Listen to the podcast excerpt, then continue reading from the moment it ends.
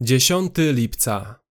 Dumne uczynki versus pokorna wiara.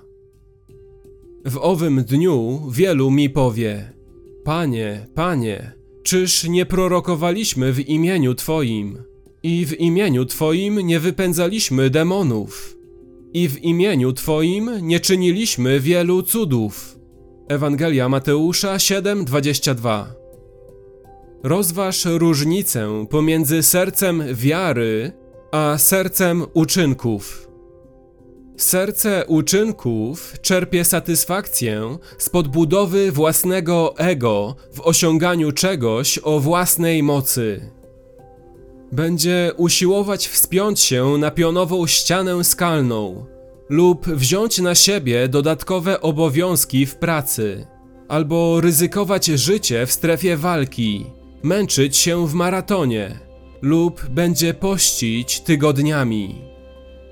Wszystko to dla satysfakcji pokonania jakiegoś wyzwania siłą własnej woli i wytrwałością własnego ciała.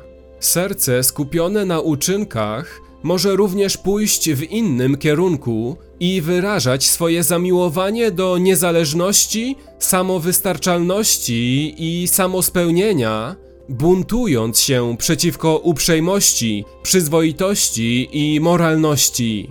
Galacjan 5 od 19 do 21.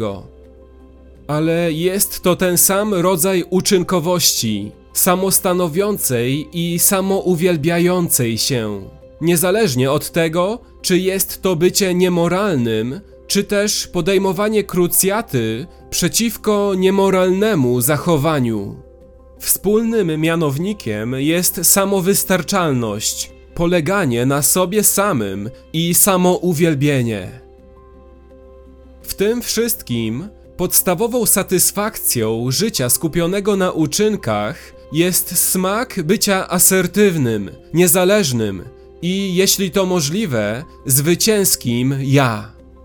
Serce wiary jest radykalnie inne jego pragnienia są nie mniej silne, gdy patrzy ku przyszłości.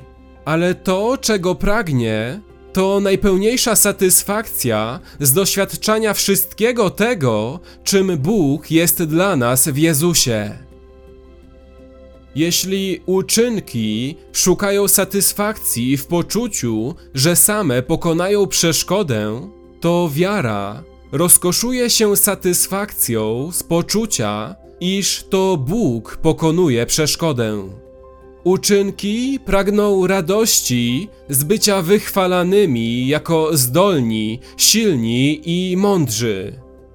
Wiara pragnie radości z oglądania Boga, wychwalanego za jego zdolność i siłę i mądrość i łaskę.